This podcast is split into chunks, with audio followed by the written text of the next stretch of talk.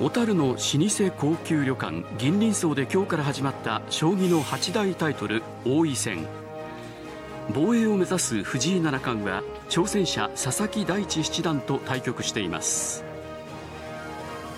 藤井七冠はここまで2連勝中でこの対局に勝てば防衛に向けて王手となります。